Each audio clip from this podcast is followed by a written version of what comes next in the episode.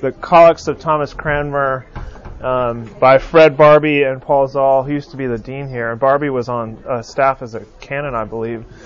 Um, uh, as it's Reformation Sunday, I figured not only is this a good book to bring in for the collect, I'm always bringing in a collect to open us in prayer, but re- the Reformation is all about Scripture. Uh, and its sort of initiation, it was a sort of a going back, a recovery to the Bible, which had been sort of hidden from from the masses, uh, restricted to the um, sort of priestly class to to to to to sort of be able to read it in Latin. A lot of people didn't speak Latin, so at the heart of uh, Reformation was a recovery of Scripture in vernacular languages. In the English Reformation, that meant English, and so this collect really speaks to that. So let us pray.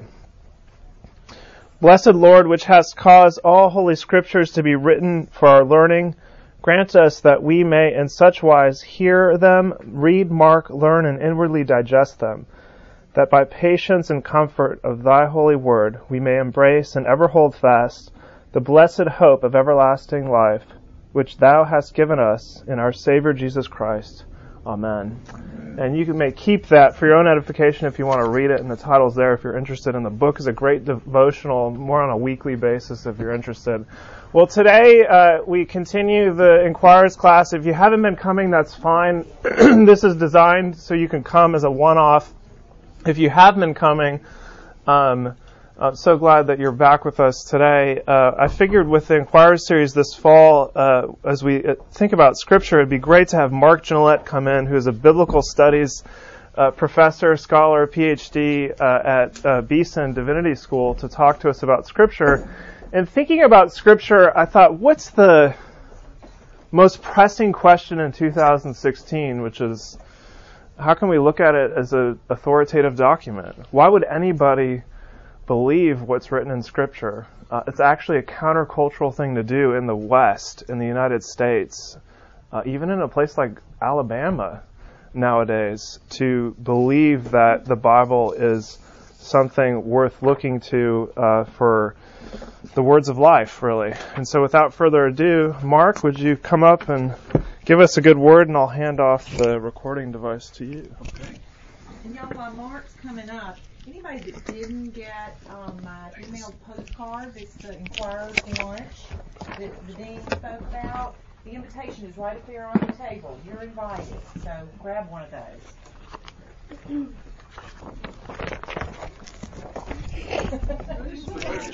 I'll sit right here. No, no, no, no. Okay. There are a couple chairs up here. Oh, there are? I'll, I'll sit on the front. Nobody else wants to sit on the front. There's room in between Stuart and. Um,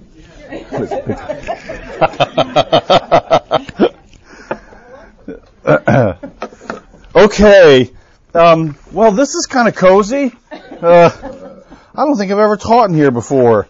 Um, but I'm glad to see you all. Uh, my name is Mark, and, and listen, we'll we'll um, I'm losing this. I know we're doing a little thing at the end. Do you want me to leave time for some Q and A as well? Or, we haven't done a lot of Q and A. Oh, we haven't. We're sort of fast, but if you want to leave a few minutes. Well, we'll just see. That I. Yeah, and when do you want? I know. I was gonna say I've got a I've got a bad track record on this. Um, oh, sorry, ten fifteen. No, no Q and A. Uh, Let's just be honest. No, we'll see. We'll see.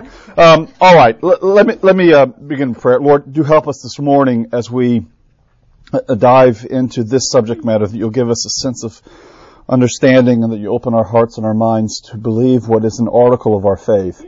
And if you engender that belief in our hearts, we'll be quick to give you the thanks for it. In Jesus' name, Amen. Um, I should have known. I'm, I'm, embarrassed to admit this. Of course, today's Reformation Sunday. I don't know if you planned to do. Well, it's just a wonderful. Um, uh, so, so really, you know, as far as talking about the sufficiency of the Bible, uh, its authority, its role in our lives, I could almost just say, listen to our sermon from this morning again. That was a good word that we heard. Um, I, I have a lot that I brought to kind of just throw against the wall, and we'll see where, where we go. Um, I wanted to start with a story from Martin Luther. Again, kind of wasn't planning on this. Um, Luther tells a story about a man who died and then he woke up before a heavenly tribunal. And when he was condemned for his refusal to accept God's salvation, the man objected. He said at the heavenly tribunal, I, I never heard any word from God. No one ever gave me a chance to believe. And then God replied, I, I spoke to you every Sunday morning. And then the man responded, well, all I ever heard were the ramblings of an ignorant preacher, just babbling away. To which God replied, precisely. It was I speaking to you in human form the eternal words of life. Uh, that's a kind of haunting statement, but I think it taps into a little bit about our dynamic of understanding from a sort of Christian and theological standpoint what the Bible is and how the Bible relates in a particular chain of being. I, I think this is really important because we have to frame our conversation about the Bible around certain theological instincts. Namely, and I think this is first out of the gate, number one, um, in the beginning, John chapter 1 verse 1, in the beginning was the Word, and the Word was with God, and the Word was God. Now let me say that, that that's a jolt of a verse, right? In the beginning, John chapter 1 verse 1. Uh, John's intentionally borrowing there from the language of the book of Genesis. How does the book of Genesis begin? How we get right out of the gate in our Bibles, right? In the beginning, God created the heavens and the earth. And here John, the apostle, is making a statement about the identity of Jesus of Nazareth. I mean, sometimes we need to let the weight of that sit on us. I was sitting in, in, a class, a seminary class years ago when I was a student, and I remember one of my professors saying, you do realize that our understanding of Jesus as fully God and fully man, that's crazy by the way, but we believe that stuff. Now, fully God, fully man, that you could have been walking down the road in the first century world of Palestine eating a falafel and a gyro roll. I don't know if they did that back then. And passed, uh, you know, right by Jesus of Nazareth and not even known who he was. I mean, there's no glow. He wasn't sort of hovering off the ground. You know, he took naps, he ate, he drank, he got onto boats, and I mean, so Jesus was um, fully man, and yet here John in this first verse in chapter one is saying that that man who kicked up dust on that in that first century world is um, co-equal with the one who created the world. So we can't even talk about creation and the world and being itself without talking about Jesus of Nazareth. In the beginning was the Word, and the Word was with God, and the Word was God. All things are through Him. So when we're talking about the Bible as the Word of God, we need to first emphasize that Jesus of Nazareth is the Word of God. Um, he is the eternal Logos. He's the eternal Word. He is the very instrument by which God spoke and then by His Spirit brought this whole world into existence, even words. This kind of gets, this ties into this. Even our ability to put nouns with a verb and a couple of modifiers here or there, and all of a sudden we're doing human speech with one another. Um, even that ability to use human language has as an antecedent commitment the fact that God is the creator of the world around us. So when we're talking about the Bible, our first stop on, in that discussion is number one, Jesus is the very Word of God. Jesus is the communication of God to us so that we would know who He is. And the Bible finds its authority because of its relationship to Jesus of Nazareth. The Bible finds its authority as the Word of God because of its relationship to Jesus, the second person of the Trinity, fully God, a fully man. So you go, the Word of God, Jesus of Nazareth, the Holy Scriptures that witness faithfully to Him, and then you move all the way down to, I shouldn't say all the way down, but next to preaching. And this is why, I don't know if you get this sense around uh, Advent, but we're a church that takes preaching really seriously. Um, a lot of thought goes into preaching around here. Um, and what's the emphasis here? What's the instinct that's sort of driving our very reformational evangelical congregation? It's because preaching, as it submits to the authority of the Word of God, which witnesses faithfully to Jesus, when you preach faithfully in accord with His Word, now hold on to your seatbelts here, um, Jesus of Nazareth becomes present to you. In other words, the one that walked around so long ago and then died and rose again and now has ascended to the Father and he sits there in a bodily form waiting to come and redeem us again, that self same Jesus of Nazareth is made present to you by the power of the Spirit and the faithfulness of the preached word. I'm not sure we think about Jesus so much that way, but there's a verse in, in, Hebrews that says when we gather together as a congregation to worship and we join our songs together in praise, that Jesus, our older brother, is actually in our midst singing right along with us. That's incredible, right? I don't know if you thought about this morning. I didn't either till just now, to be honest with you. But um, I mean, there we were, you know, about 45 minutes ago, 30 minutes ago, singing our praises to God, and there's Jesus present with us, singing with his brothers and sisters to the Father and by the Spirit. So this whole Trinitarian notion about God's presence and His being in our midst, when the Bible is preached faithfully, Jesus, by the power of the Spirit, is manifest and present in our midst. I don't know what drives you to come to church week in and week out, but that's certainly part of the narrative that drives me. I know that when I'm coming to church, I'm hungry for something. And what is it that I'm hungry for? Well, I'm really hungry for Jesus.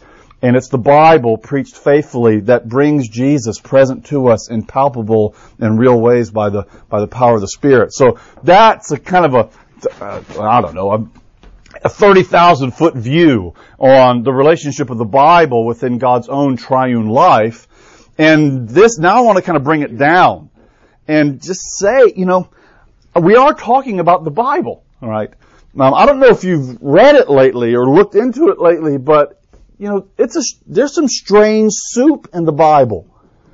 Um, I, I have some things written here. Maybe, maybe this will hit home, right? So we're talking about, um, creation, wilderness wanderings, burning bushes, uh, swords being lost in the fat of an obese brute of a man. That's an awesome story. uh, harem warfare, tough stuff.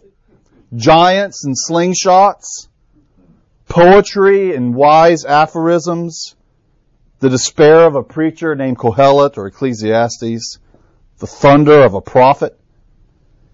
And the narrative movements of Matthew, Mark, Luke, and John in their uniqueness and in the way in which they coalesce.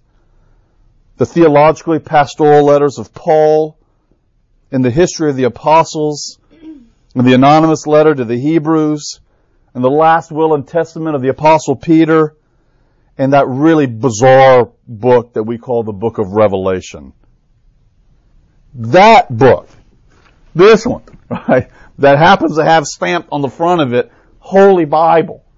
It's this very material and creaturely and human document that we confess to be the very means by which God sanctifies, sets apart these words and the strangeness of these words and these stories and communicates His very life-giving self to us. Now, I, want to quote uh, uh, Karl Barth here because it's it's a quote that I, I really do I want to believe this is true, right? He's, and he's not he's borrowing this from Saint Augustine in the fifth century. Um, Karl Barth said, "The Bible, that's that book we are just talking about with all the weirdness in there. The Bible, in its least assimilable and most difficult parts." has better and more important things to say than the best of our theological constructions. I want to say that one more time. Um, the Bible, in its least assimilable and most difficult parts, has better and more important things to say than the best of our theological constructions. Um, and I think I believe that um, 75% of the week, maybe. Right? And that, that's a hard thing to swallow. In all of its strangeness and bizarreness, here Barth is saying, if I can use him as an example, you pick your favorite guy, Cranmer, Luther, um, St. Augustine, John Calvin, whoever the great luminaries are in the history of the church that I'm so grateful for, I think Karl Barth is one of them. Barth is saying the Bible has better things to say than anything that any of those people can say, including myself. That is an old fashioned doctrine, and the one that we're talking about today, about the sufficiency and the authority of the Bible. The Bible is sufficient and it's author- authoritative in its material form, the form that it comes to us. Why? Because God has told us that that's the way in which it is. I'm going to show that in a second. Now, before we press on, because of the gift of technology, I wanted to read to you, and, and I think this is what drove uh, Matt to title our lesson the way in which he titled it. But I wanted to read to you um, Article 6 of the Anglican Articles of Religion, the 39 articles. I have this from online, but you can find it. Have you talked about the Articles of Religion in here? Is that something you've talked? About? All right, good. All right, so here we go. Oh, great. Um, so Article 6, entitled, Of the Sufficiency of the Holy Scriptures for Salvation. It says, Holy Scripture containeth all things necessary to salvation, so that whatsoever is not read therein, nor may be proved thereby, is not to be required of any person, that it should be believed as an article of faith, or be thought requisite or necessary to salvation. In the name of the Holy Scripture, we do understand those canonical books of the Old and the New Testaments, of whose authority was never any doubt in the church. And then uh, the articles of religion go on to identify the books of the Old Testament and the New Testament. Now, just as a kind of fun aside, that is the first confession or creedal statement in the history of the church that actually identified what books are in the Bible and not. I don't know if you knew that. I mean, it's kind of a stunning thing. Um, you know, because you have the Bible as the means by which the fourth century theologians are thinking about the Trinity. You know, Augustine's wrestling with Pelagianism on the basis of the Bible. Um, uh, Cyril of Alexandria is wrestling with who Jesus really is, fully God, fully man in the fifth century, all on the basis of the Bible. But the actual articulation of what books are in and out in a creedal or confessional form the Anglican Articles of Religion are really the first to do that um, in in uh, the Western world. It's kind of fascinating thing. That's as an aside, all right. Um, so, but what do we see here? That the Bible is sufficient for all things that pertain to salvation. If we want to know what it means to understand who God is and what God's will is for our lives as as it pertains to our assurance of eternal security, our standing before Him, the Reformation tradition, of which the Anglican tradition is a, an ingredient part, says we do so on the basis and on the authority of the Holy Scriptures themselves, Old and New Testament.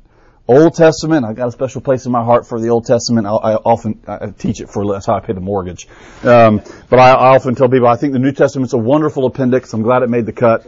Um, but I don't really feel that way. I mean, it's it's old and New Testaments, both around a single subject matter that witness to us about the character of our God, God's will and ways in the world, and that they're sufficient.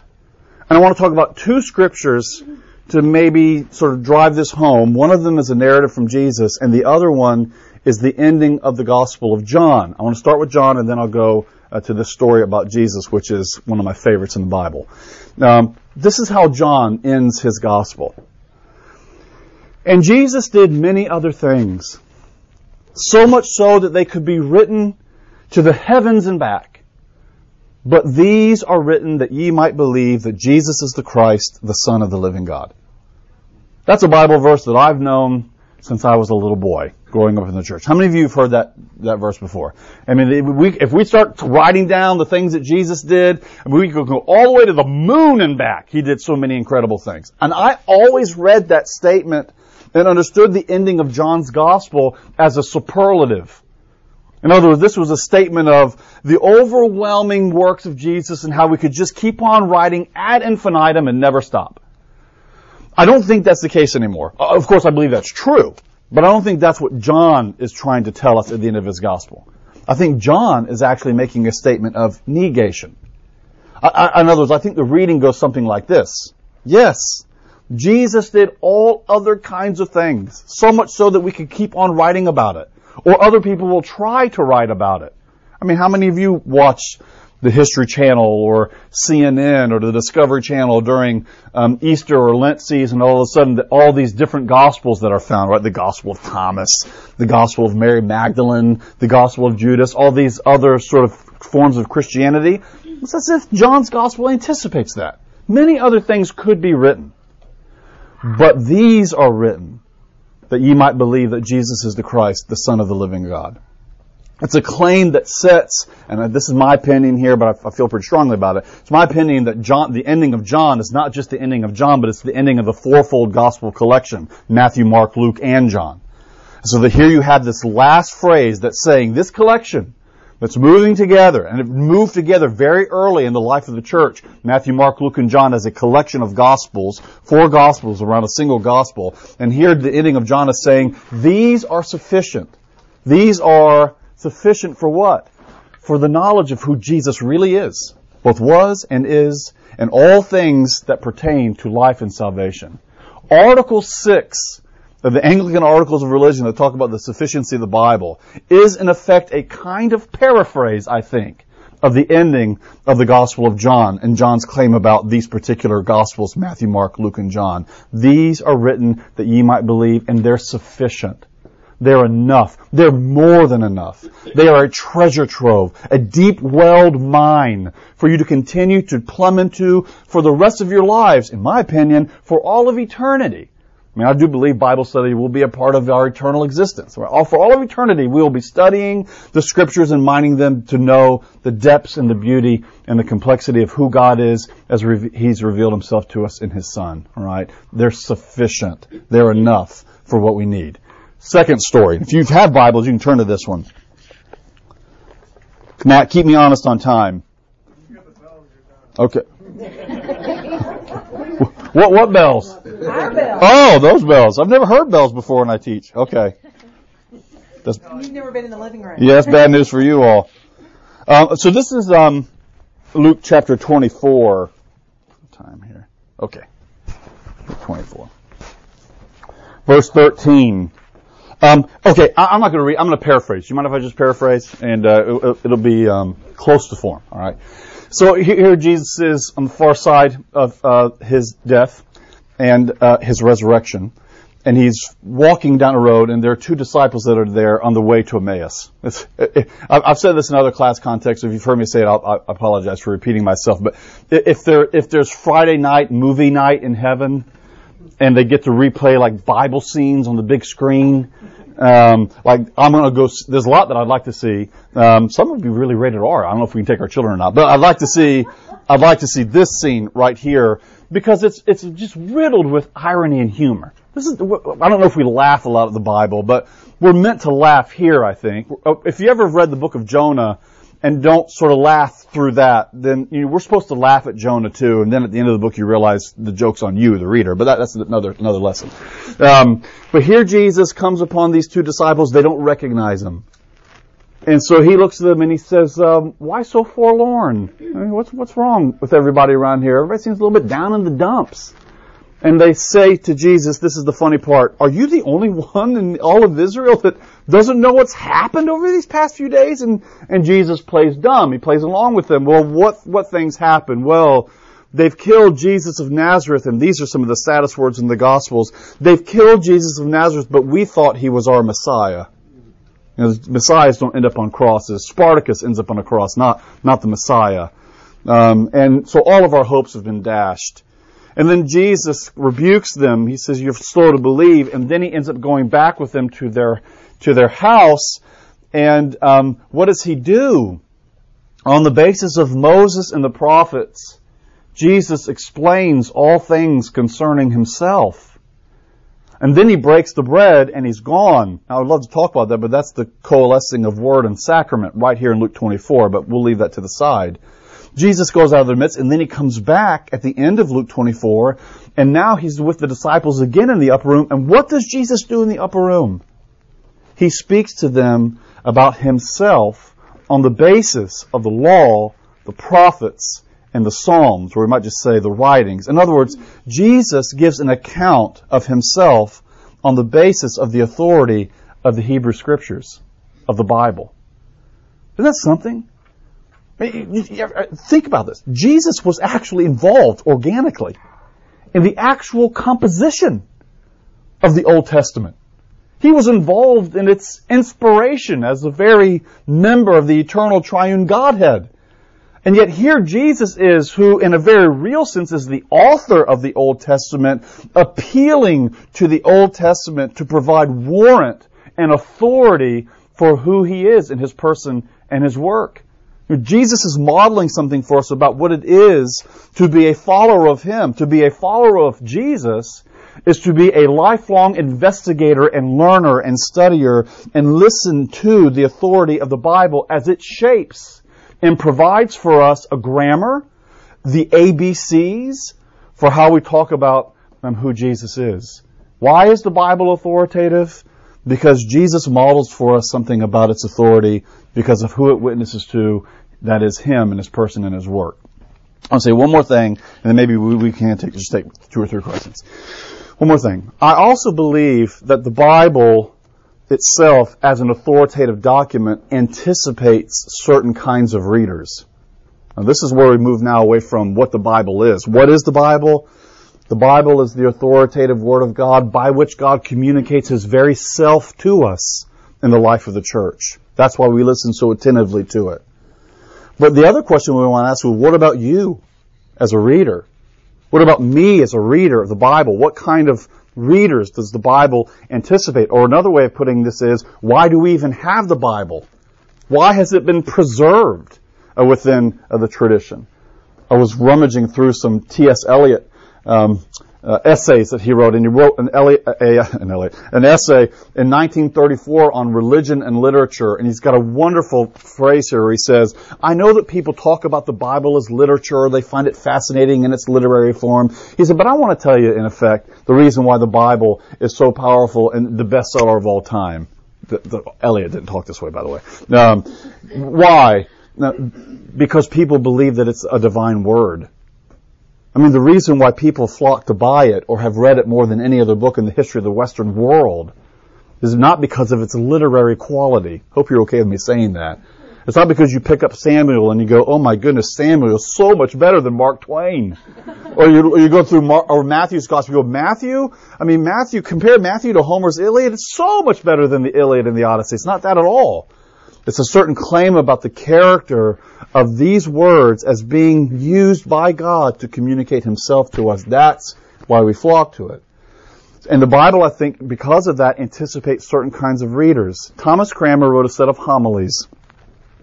And these homilies sort of traveled throughout uh, the English church, and they were read on Sunday mornings because this is a fascinating fact of you know church history. But you could be ordained as a priest in the Church of England, but not necessarily licensed to preach so you could administer the sacrament, but they weren't going to let you, you know, you couldn't preach your way out of a bag, or I, I don't know what it was, but you, not everybody preached. So they had homilies that would travel, and they would be uh, said publicly. One homily that, that Cranmer wrote was on reading Holy Scripture. You have to remember, people were fearful about this. There's a certain kind of um, there's a certain kind of anxiety that was attached to now their ability to go and read uh, the, the Bible, which was always in the providence and the authority of the clergy. Now the laity are being encouraged, go and read. Right. And this is what Cranmer says. Cranmer says, if you're afraid of getting it wrong, I mean, that's, this is a great question. I, the, the, humility of that. I don't want to read the Bible. How do I even know if what I'm reading, if I'm reading it rightly or not? Cranmer says if you're afraid that you're going to read the Bible wrongly, go with this attitude in mind. These are again, I think, the readers that the Bible anticipates. Go with this attitude in mind. What? That I will come low, that I will stoop myself low in humility as I come to read these words, and that I will come with a spirit of submission. This comes back to the sufficiency of the Bible. That I will come with a spirit of submission to say that what is claimed there I will yield in authority to that particular word. I will come with that mind and that heart ready to yield and to obey. Um, Cranmer is borrowing straight from St. Augustine in the 5th century, who said that the Bible anticipates readers who fear him, who have piety. And what kind of piety? The kind of piety that says what's said there is more important and better than my own instincts. And, and I'm going to allow my instincts and my view of the world, and my view of him, and my view of my neighbor to be shaped by the authority of these words. That's the kind of person that the Bible anticipates. And isn't that a fact? I mean, I think if someone were to come to me on a normal sort of sidewalk conversation and say, I want to be a better reader of the Bible. I want to make sure that I don't get it wrong. You know, I think, you know, the, the, the lead with that would be, well, you know, come take a class at Beeson. Uh, you know, sit in, which I, I, hope you do, but, you know, come take a class at Beeson or, or make sure you're at every Bible study possible or, or read these three books. And I think all of that's important. I'm not dismissing any of that. But it's interesting that the tradition from Cranmer even all the way back to St. Augustine is that's not the lead in that conversation. The lead is the person that reads the Bible well is a certain kind of reader that goes toward the scriptures in humility and says, even when I don't understand, I'm going to yield myself to this in all of its complexity and let it shape and frame my view of God uh, and my, my view of the world. All right? Well, what time is it?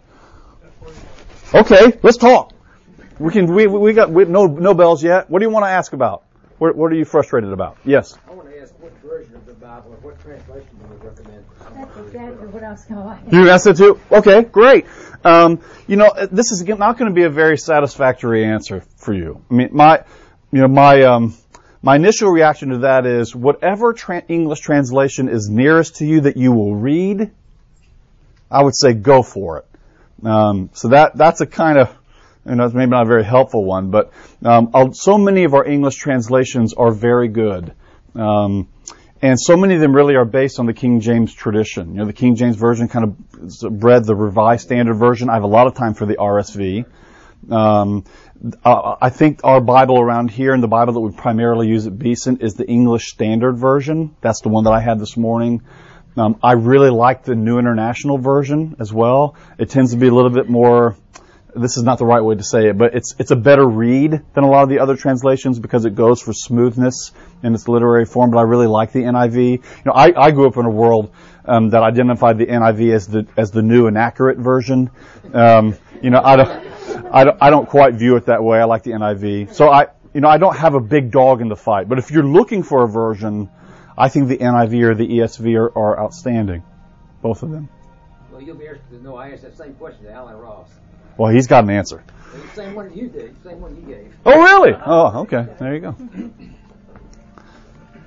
Anything else? Yes, sir. Yeah, I would be interested just to hear your starting starters tips on how do you interact with as someone who's coming to the Bible to submit to it with people who are coming to the Bible who are not having that perspective. Maybe that's someone who, um, you know, I don't know, like yeah. maybe like a Bart Ehrman kind of person, or yeah. like kind of someone from that perspective. Yeah. How do you like? How do you just begin that conversation? Yeah, yeah. I think the the word conversation is the right word to have in that. It has to be a conversation. It can't. And again, this is a very big, yeah, big can of worms, but it's a good can of worms. So at least crack open a little bit. Um, you know, we, that any appeal to intellectual neutrality in other words, like, let's just set our commitments to the side. And let's come to this and let's just look at the facts. I, I, I inherently do not believe in that as a project. I don't think, number one, it can exist, even if we try our best. And number two, for a Christian, I think that borders on, this is going to sound heavy handed, but I think that borders on a kind of intellectual idolatry. In other words, like, I'm going to set my whole God worldview stuff to the side and I'm just going to kind of beat you at your own game. I, I say that's that's using using Caesar's sword to do Jesus' work, right? Um, so I do recognize that, that, at the end of the day, in these kinds of conversations that have, I call them coffee shop conversations. They just seem to happen to me in co- coffee shops, um, where or or in the top floor of a coffee shop. Um, um, that you know that we try to listen, but also not apologize for allowing belief um, to have its own kind of intellectual warrant. You know, um, Anselm Canterbury, a very important figure in the medieval church, said that faith precedes understanding. I, I, I put a lot of stock into that as a Christian view, as an intellectually Christian view. Um, why? Because it's faith that helps me understand, not, and I would put, I would say John Locke would be an exhibit A of this, not I believe I, I understand in order that I might believe. I think that narrative is the narrative of modernity, and I'm not sure it's worked out all that well. Mark, if someone's inspired today by what you've said, where should they start? Um, the Bible. Genesis? You know, I, I, and that's a good question, you know, because I, you know, I, I am, I'm involved in a project right now with somebody. We're thinking through like an introduction to the Old Testament.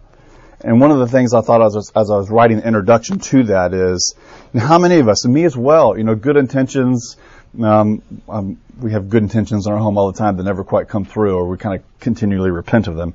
Um, but you know, I'm going to read the Bible this year, and like, okay, so I get through Genesis, and um, that was interesting. Got through Exodus, and even all the weird stuff with the tabernacle, but got through that. But then, you know, but Leviticus, you know, see ya. You know, I'm done. Um, you know, so some sort of strategy. I, I actually and um, have found, and again, I am not consistent on this by any means, so I don't want to sort of project some kind of piety that doesn't exist for me.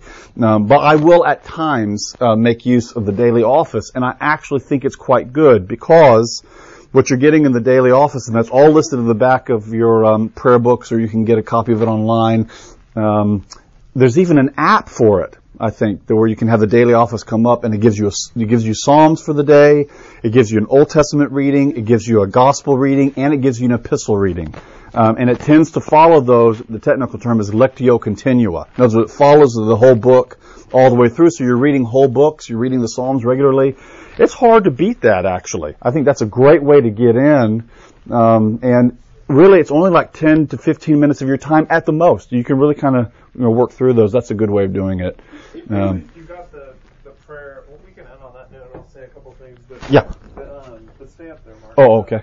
The the, the handout that I gave uh, Fred Barbee and Paul Zahl mentioned about Cranmer's uh, bringing back this yearly reading. Yeah.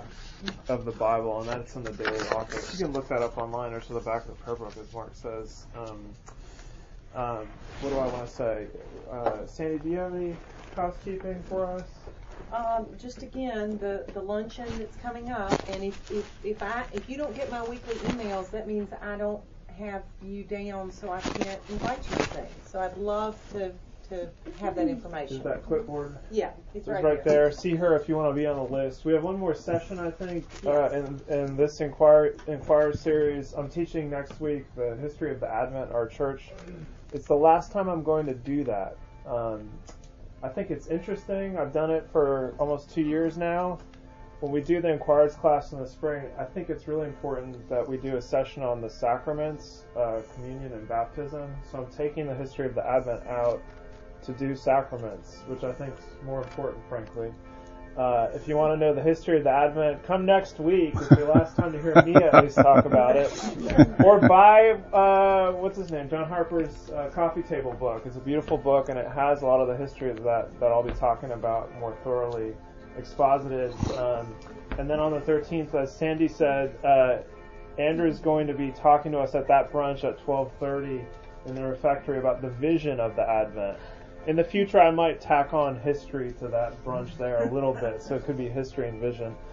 Um, but thanks so much. Yeah. You want to? You have one book that you want to recommend to us? I've been asking oh, the teacher to bring a book in. I, I don't really know. I wrestled with that. Um, the, I have two books here if you want to look at them before I leave. Um, the Word of God for the People of God by Todd Billings is actually kind of helpful. This is a book you can kind of fiddle in and then a book by John Webster called Holy Scripture: a Dogmatic Sketch. It's it's it's not. He didn't write it very well. I apologize to you in advance. But as far as the content goes, it's about as good as it gets, I think, from trying to wrestle through these matters. So say those titles again. Um, uh, Todd Billings, The Word of God for the People of God, and then John Webster's Holy Scripture: A Dogmatic Sketch. I make my students at Beeson read this one, um, and they kind of curse through it. Uh, but you can always buy a Bible too. And a Bible, yeah, a Bible's great. Do you want to close us in a prayer? Sure, sure, sure. Lord, we are grateful that you've given us your word, and you've not left us to try to figure you out by turning inward on ourselves or just thinking about you with our minds. You've given us your word to shape and guide the ways in which we think about you and ourselves. And I pray that you'll bless these dear friends here. For those who are seeking and not really sure about this whole Christianity thing, I pray, God, that by your gracious Spirit, you draw them to you in life giving hope, and the hope of the gospel. And we pray these things in Jesus' name. Amen. Thanks, Mark. Yeah, thank you. We